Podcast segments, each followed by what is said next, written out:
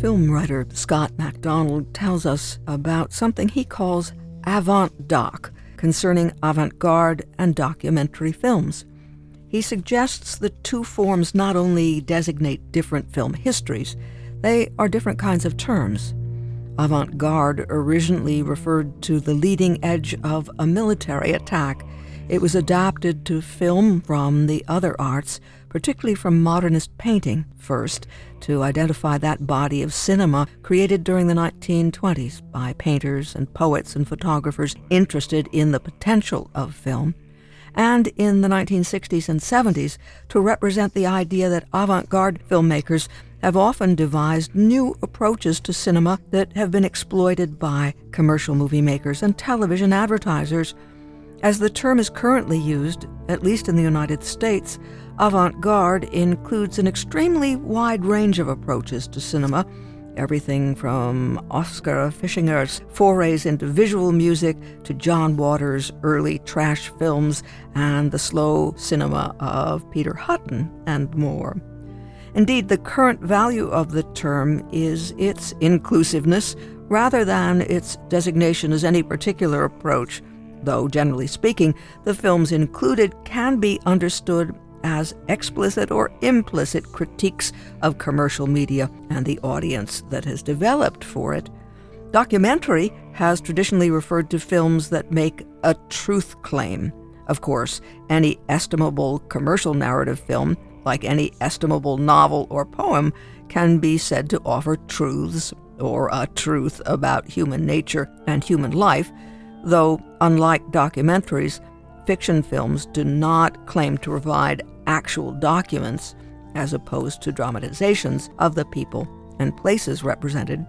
Documentary was first used by John Grierson to refer to Robert Flaherty's Moana from 1926. Grierson said the film had documentary value, meaning, presumably, that Flaherty had documented aspects of the life of a distant culture, the Samoans, that no one else had. Of course, we know that during the production of Nanook of the North and Moana, Flaherty asked the Inuit and the Samoans to reenact elements of their current and or previous ways of life. Basically, he was documenting a fabrication. Nevertheless, these reenactments were produced in collaboration with real Inuit and real Samoans and were filmed in their actual environments.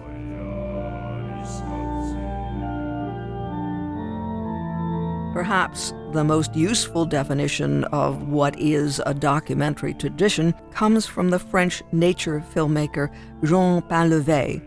For Painlevé, a documentary is any film that documents real phenomena or their honest and justified reconstruction in order to consciously increase human knowledge through rational or emotional means and to expose problems and offer solutions from an economic, social, or cultural point of view. Obviously, this definition has its own problems. How do we know a documentary is honest or decide it is justified? But it has the advantage of including most all of the films that have usually been considered documentaries.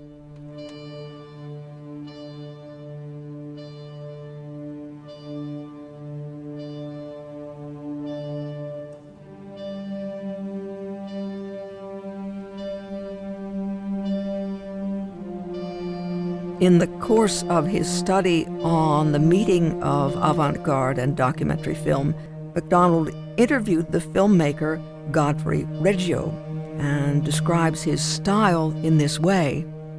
In the arts, developments, accomplishments that come to seem outmoded, things of the past, have a way of reasserting themselves back into artistic practice, often without being recognized as reassertions the traditions of 19th century American landscape painting and of the diorama and panorama have been periodically revived by a range of filmmakers, as have the Lumiere brothers' Cinematographe shows that provided early cinema audiences with arresting cine documents of local and exotic people, in quotes, and places.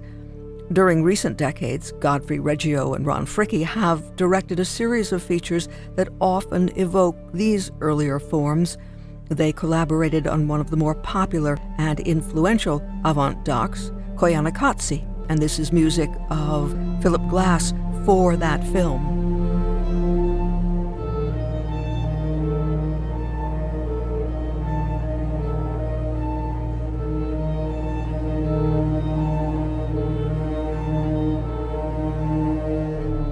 Both Reggio and Fricke have used technical means unusual for feature filmmaking, complex forms of time lapse and slow motion in other films to create panoramas of cultural sites and practices that attempt to evoke a global consciousness.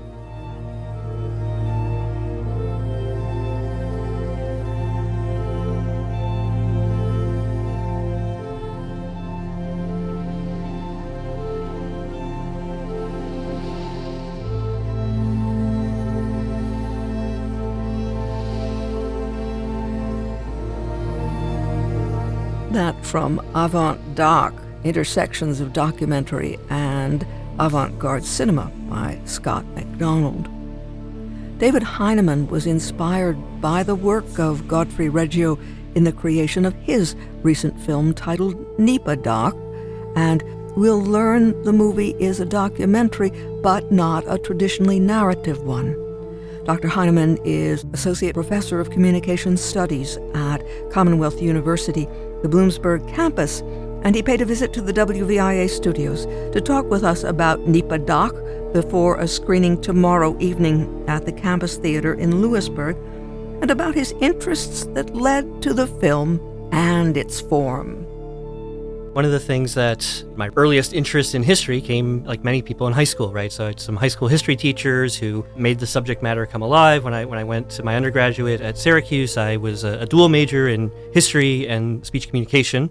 So I then went on pursued graduate degrees in, in communication studies, focused on rhetoric. But throughout that, often looked at the sort of rhetoric of public memory, right? So how do we use the past in ways that serve our present needs. Not necessarily what's always historically accurate or the most important thing at the time, but for our, our needs today, how do we represent, what do we remember, in what ways, and how does that shape our contemporary life? And so that's been a long running theme in, in just personally and in my research. And haven't we been aware of those questions even more with the statues and the messages about the Civil War? And that's bubbled up a lot. Yeah, absolutely. So, I mean, I, I teach about this as well and often talk to my students about some of those examples around the Civil War. And one of the things that uh, not a lot of people knew for a very long time, or at least didn't recognize, was how many Confederate monuments were put up sort of at the, the height of Jim Crow and the rise of civil rights. Not so much to, to honor Confederate soldiers as much as they were often there to sort of send a message about the, you know, who rules the South. So taking those down is not about trying to challenge heritage or it's, it's about trying to right that particular wrong. So the more you study public memory, the more you find these kinds of things about why do people put forward this idea or this monument, this memorial at this time, and that, that's the background of interest. Where did you grow up? So I grew up in a couple of different places. I grew up uh, mostly in elementary school down towards Lancaster County in Pennsylvania. I had middle school stint in Dallas, Texas area, and then uh, most of high school in western Pennsylvania, sort of near Clarion. So mostly Pennsylvania, but the, the time I've been here in northeast Pennsylvania in Bloomsburg, I've been here since 2007. That's the longest I've lived in one place. Then it's home. It yeah. is, and, and I have family roots here as well. My great grandfather and great great grandfather are from the Taylor area. They immigrated from Wales. We saw that at the end of yeah, the right. Yeah. That was lovely to have that memory yeah. played out in that way. When you were coming to this area to settle and to teach, what were some of the things that struck you with your rhetorical sure. lenses on? I, I, guess oddly enough, one of the very first things to kind of strike me as this interesting juxtaposition of all things was the Knoebels Mining Museum. Right, so here is this really actually very interesting exhibit about the history of mining in the area. There's good coverage of the accidents and, and some of the very rudimentary gear that miners had to use in the early part of the 20th century, especially. But it's surrounded by amusements and fun and the history of Knoebel. So there's this weird sort of juxtaposition in, from a rhetorician that's really a striking. So I, I started sort of looking at that. How is history presented in that context? I've done some work looking at the town of Jim Thorpe and the contention around the naming there and that history. So there's there's a lot of sort of interesting case studies in and around Northeast Pennsylvania that mapped onto existing rhetorical theoretical interests that seemed like a natural fit. And, and that was the lead up for probably the last decade or so to where I eventually started to want to work on the film. And you were not at first a filmmaker. Correct. So until the pandemic, really, I, I had a long-standing interest in how does one translate research in public memory, which is generally written for a scholarly audience, into something that's maybe more interesting for a public audience. I have a long-term hobbyist interest in photography and, and you know shooting movies and those kinds of things, just family home video. But the pandemic, when we couldn't have a lot of social interaction, I felt compelled to really kind of dig into well, how do I find a way to make this public, maybe coming out of the pandemic, and took that time to learn some editing skills and get some cameras and, and made a short film that had enough success that I was able to parlay some of that into some, some additional funding for NEPA How did you put together in your mind the form? We know content form, you might have a story to tell. You had some examples of something filmic that struck you as maybe a good way to do what you were hoping to accomplish in this piece. Yeah, so somewhere along the line, I don't remember when I first saw these, in fact, but uh, I was introduced to nonverbal documentary films, chiefly through probably the best known examples Godfrey Reggio's Koyaanisqatsi and Ron Fricke's films Baraka and Samsara. Um, and Fricke had been the uh, cinematographer for Reggio's film Koyaanisqatsi, so they, they have a history of working together. And seeing those, I, I was just really impressed as someone who studies, as part of looking at public memory, the importance of the visual, how they were able to communicate global themes with just images, and and uh, and Philip Glass's score, and bring those together in a way that you know, made a powerful film where no one said anything. And so I, I wanted to, to take a stab at that. I thought, as a first time filmmaker with a limited budget, it was a good subgenre of documentary to take a stab at. And uh, that was some of the inspiration along the way you were able because you must have an innate sense of poetry or rhythm or some sort of organic feeling for music to create a film that does have a flow and an ebb and an arc and you take us on a journey and we are drawn in. How do you think you did that? Well, well, thank you for the compliment. It's it's been great to hear a lot of people find that in the film. And one one of the ideas with a nonverbal film is that it does allow the audience to to kind of map their own experiences onto things in, in ways that you know talking heads and interviews and so forth make it tougher to do in most documentaries. So, yeah, I, I paid a lot of attention to the relationship between sound and image, to the editing work. Uh, we often tried to find images that were fairly universal representations of some of the themes in the film that weren't just about Northeast Pennsylvania, although that's where they were filmed, but that would have broader appeal as well. And so that that's as true for the historical archival footage as it is for the more contemporary footage that we shot and the way that we we put this film together is we we typically you know, would go shoot and find archival footage, all this other kind. Of, we would create the segment first, saying, okay, we, we want the segment to sort of roughly be this length, have these ideas, these present, and then you know, a big part of the film's effect is the score's connection to that. So. Uh, I worked with a composer by the name of Dave Crago from the Lewisburg area. We both dabble in uh, analog synthesizers, and so we would often watch segments or talk about segments at length. Well, what's the feeling we want to go along with these images? Is this supposed to be more sad? Is it supposed to be more of an industrial kind of peppy sound? And uh, we spent a lot of time. It was all the the score is performed live improvisationally. It's not done in you know Pro Tools or or GarageBand or those kinds of things. So uh, it's all real instruments, all performed live, matched up to to the images that we were trying to put in the film. And you have a real sensitivity, and you certainly call our attention to the history of the region, the indigenous roots. And you point out in the text that the film was shot on somebody else's land. Yeah, so one of the one of the groups, the, film is a very collaborative project. So even though you know, I'm the director, I, I, worked with a lot of area organizations, you know, things like the Pennsylvania Anthracite Heritage Museum, the Lumber Museum. I worked with, in the case of what you're talking to, the Lenape Cultural Center in Easton, and so the, the imagery that is connected to the Lenape, for most part, came from them. Wanted to make sure that the film represented not only that they were the origins of this land and the, the history of it, but also they appear throughout the film. They're still here, right, and, and still present. And so I think that Northeast Pennsylvania isn't unique in that there's a, a, history of land being taken cheaply, exploited for resources, and, and usually people who are of you know, poorer means suffering for that. And that was as true for the Lenape as it became for a lot of immigrants over time. And that's the perfect segue into then the mining communities where the extractive industries owned by the barons and so forth who lived in those beautiful homes that yeah. you gave us to see.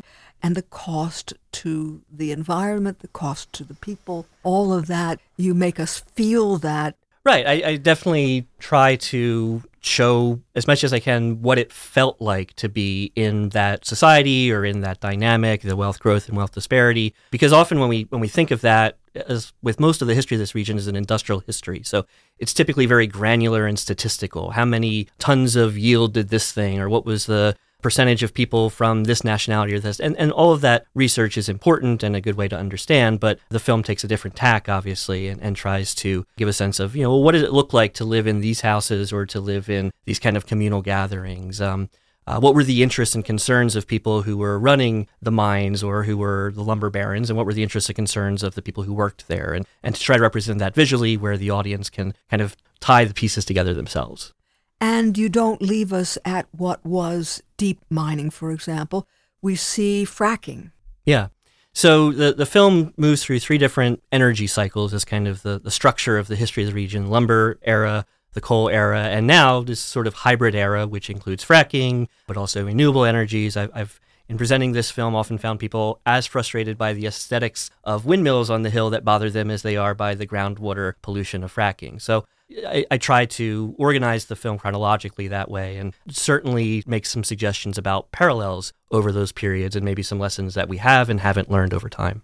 There is poetry in the imagery and the way you segue from one to the other. Clouds is one way you can mm-hmm. give us some beauty, and of course, the natural shots and the animals and birds and so forth that are there and beautiful in their own right, but they can be threatened too. Yeah, uh, one of the things that uh, often get as a comment, and I've had a chance to screen this, is that you know people highlight the, the resilience theme in the film, right? So whether that's the resilience of people over time, for example, we mentioned immigrants. A lot of immigrants are often met by hate but persevere and uh, then sometimes hate the new group of immigrants that come in, but also the natural world. So, you know, the lumber industry decimated the hills in this region, caused a lot of fires. The Pennsylvania Department of, of Environmental Protection was created as a result of the lumber industry. I think I got the acronym correct. And we, we see renewal on those hills and, and beauty returning. And, and we have such a rich biodiversity in this region. And the film wanted to highlight that that has persisted, but that it also is, is often still under threat also, as you close out, you give us real close ups of living, breathing people now and young people. There are people that we could look at and say, I know that person, right? Sure, yeah. So uh, there, there's a recurring piece through the film of portraiture, where uh, I, whether that's portraiture from archival footage or uh, footage that we shot, and, and we, we basically asked people to stare at the camera for as long as possible while we moved it slowly and played with speed and those kinds of things. And the the effect we hope for from that is is that right that people can if they don't identify the person directly can see the, the human element of the larger you know industrial environmental history of this area right so we tried to, to keep centering it back to culture and people and portraiture is one way of doing that well and what about the notion of monuments? Because you take us through a wide array in the coda of the memorials. Yeah, so so the coda is highlighting the those monuments, memorials, statues, those kinds of things to lumber and coal primarily, and, and some of the, the tragedies of those eras, but also some of the, the resilience that we referred to. And you know, from my point of view, that the film, in the way that I present those scenes, is probably making some suggestions about which of those monuments memorials are, are well presented to the public, where people can come and learn from them and maybe garner something from the lessons that they provide, and others in the area that are maybe a little less well positioned and less well kept up, and that maybe you know need to be considered anew. So certainly, again, the idea of nonverbal film is not to make an argument, and so I don't want to do that on the radio either. But I definitely think that when one watches the history and then thinks about how have we remembered it, it with these monuments memorials there are some things that we could probably do better. The Lattimer massacre and the great stone yeah. in the crossroads where the massacre took place with the deputies armed and the unarmed, largely immigrant mine workers, and the shooting incident that killed so many, many of them running away, being yeah. shot in the back, and yeah. the justice not being done right. in, in the trial. The way you present that monument is to get the cars going very fast and people are going past it and don't even know what it is. Yeah, so I, I, you know, if you've been to where the Lattimer Monument, the monument itself is quite nice, and there's a little coal cart there by it, but there's no marked or obvious kind of parking nearby. You can sort of figure out if you're there for a minute, but uh, even then, there's not enough parking for more than a person or two typically, and you you do you have to cross this sort of often busy road to get to it, and there's not a lot of signage kind of indicating it, and there's there's a marker there telling you a little bit about it. But given its significance to the area, and, and, a lot of these monuments are, are marking things that aren't only important to this area, but ended up being pretty important in the history of labor for the country more broadly. And especially with our kind of current reconsideration of labor writ large across the country, I think that it's important to, to look to that past and maybe recognize some things from it which have been lost, which, you know, to a certain extent maybe these memorials could have done a better job of, of recognizing. And with no offense, certainly to folks who are in charge of these monuments, memorials, a lot of times they were built with very few funds, built often by people who were closely connected to the event and, and not by the maybe people who you know, were in power and perpetuated them. So uh, I, I, think that more cultural awareness in the area of these sites and what they maybe could be uh, would be one great outcome from people seeing the film we learned about your film from a representative of the Sierra Club, mm-hmm. but it's not just an environmental film. It gives us an aesthetic experience. I would think that you would be screening it for an audience of people who love film. Yeah, so we, we did screen the film at the Black Bear Film Festival in, in Milford last month and had a really nice reception for it there. I was fortunate enough to get some advice from both Godfrey Reggio and Ron Fricke while working on the film, and uh, Godfrey Reggio looked at a rough cut and gave me some suggestions. So I mean, it was really this kind of a dream come true in terms of a first stab at making a feature film in this style to get some input from from the greats, and uh, I think that has helped it find some audiences outside of people who are just interested in history or environmental groups. And, and I, I appreciate the, uh, the recognition of the art involved because there's absolutely a, a, lot of consideration of aesthetics throughout the film, sound and images and editing. And it's, it's, a, lot of, it's a lot of work to sort of pan that out and make it work in, in the way it does. You used the term autodidactic meditation. Now, yeah. what would that mean then? It's, it's uh, maybe a fever dream where you wake up and feel like you learned something. so that's a phrase that uh, Reggio suggested as a way of kind of thinking about making the film one where it teaches people by kind of putting them almost in a trance to, to want to learn and to teach themselves. And so another way of thinking about this that's a little bit closer to my own field would be something like a, a visual enthymeme. So the, the notion of an enthymeme is that instead of offering two premises and a conclusion. You take one of those things away, with the idea being the audience fills in the missing piece, and the argument and the persuasion is stronger because they have done it themselves. And so I've tried to, in this film, do that in a way that, that works visually. So, oh, I can see these parallels. There's not an argument specifically being made, but I get the point. Trusting that we will come away from it edified and, and touched. And that's the beauty, too. It's head and heart. Yeah, I, ideally that's the way that it works, and it's it's often kind of documentary format that most people have not seen. And so I think that the, the, novelty of it alone drives some of that as well, right? Just the idea of I've not seen a movie like this before and I'm not sure what to think about it. So let me ponder it a bit as I as I review it and, and that tends to generate a lot of those critical thinking processes that the film is meant to stoke. Now, where can we see it? So, uh, the next screening is going to be on November 15th at the Campus Theater in Lewisburg. It's being co sponsored by the local Sierra Club chapter, as well as a couple of different departments at Bucknell University.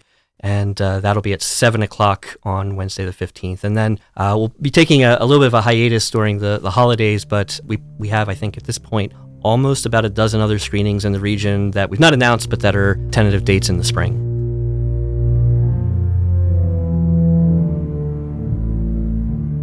Dr. David Heineman Associate Professor in the Department of Communications Studies at Commonwealth University, the Bloomsburg campus. He is author of the book Thinking About Video Games Interviews with the Experts, issued by Indiana University Press. And he was recently featured on NPR's Pop Life podcast, discussing some of his research.